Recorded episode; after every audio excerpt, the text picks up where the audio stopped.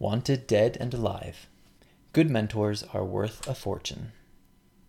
If I have seen further, it is by standing on the shoulders of giants. Isaac Newton.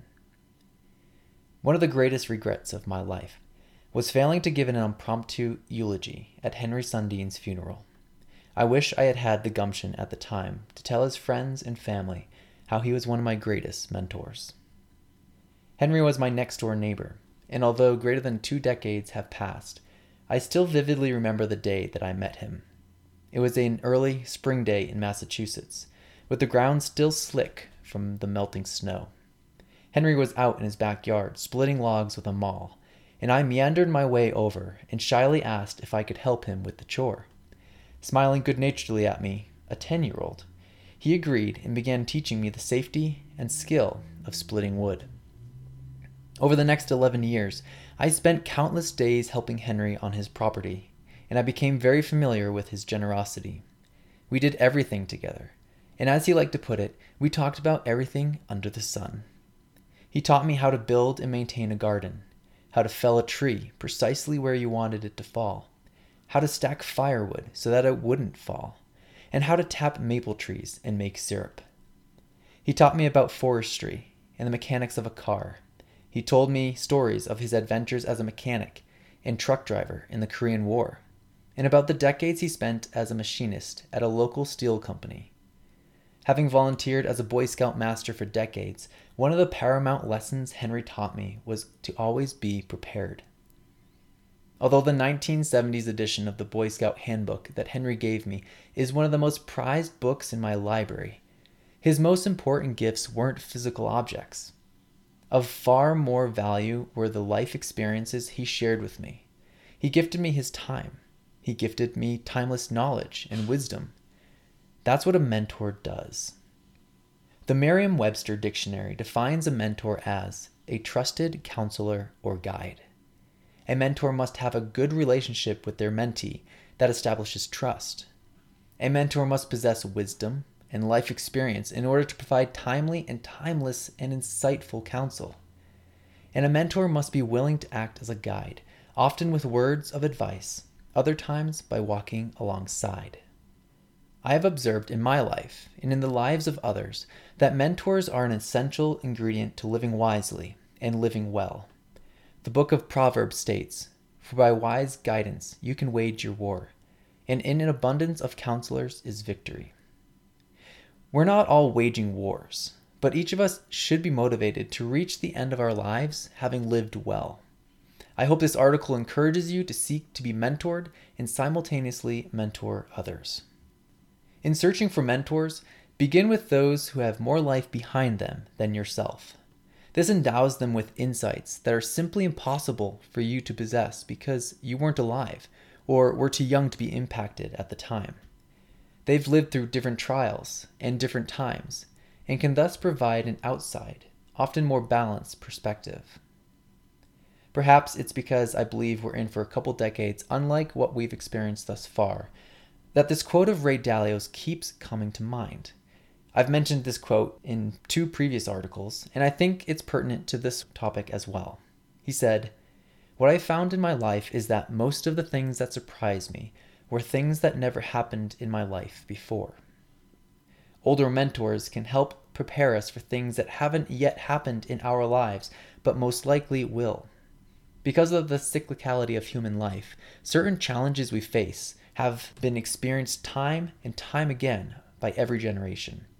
You want a mentor who has enough time between their stage of life and your own to have the ability to observe the results of their decisions and can guide you accordingly. In addition to helping you make wise decisions, mentors can also save you time and headaches. When struggling with a decision, or muddling through a problem, or braving the unknown of a new stage in life, consider learning from someone who's already been there and done that. Unlike in school, in real life, it's advisable to use a cheat sheet. Mentors are a cheat sheet for life. Why not ask someone who's further along in the test of life and who's found out some of the answers. To excel in life, like Sir Isaac Newton, strive to stand on the shoulders of the giants who are ahead of you. If you don't trust me, and you don't trust Sir Isaac Newton, maybe you'll follow the lead of Mahatma Gandhi. A blog post by universities.com that I read while writing this article said this about Gandhi. There are few people who have had a more profound effect on the world than Mahatma Gandhi. He was an inspiration for Dr. Martin Luther King Jr., as well as for Nelson Mandela and so many others. Gandhi also learned from someone, Dadabhai Naoroji, an Indian leader who helped to start the Indian independence movement in 1857. Upon learning of Naoroji's intentions, Gandhi wrote Naoroji a letter which read, You will therefore oblige me greatly if you will kindly direct and guide me and make necessary suggestions, which shall be received as from a father to his child. Even if you are convinced being mentored would be great, you may be wondering how to fit time with a mentor into your already slammed schedule. The first step is to unslam your schedule and to simplify your life. And don't waste your life frivolously. Recently, Netflix revealed that Americans spend the equivalent of 11 billion days each year on digital media. After that, schedule time for meaningful pursuits such as mentoring. It's also helpful to find mentors and mentees already in proximity to your everyday life. This could be at your church, or at your work, or at your gym. And don't wait for someone else to ask you. Take the initiative, ask to be mentored, and ask to mentor. And don't forget that some of the greatest mentors are long since dead. Many of these greats have left us volumes of wisdom between the covers of books. There are few better ways to educate yourself than by learning from the lives of historical figures. Consider what the philosopher Rene Descartes said 500 years ago. The reading of all good books is like a conversation with the finest minds of past centuries. A common trait among the people I have learned the most from is that they are voracious readers. For those with little time to devote to reading, you aren't off the hook. It's never been easier to absorb wisdom from current and past giants than it is today with audiobooks. Listen while you work out, or are cleaning dishes, or are on the commute to work. Take advantage of the abundant opportunities available today, start reading, and get mentored.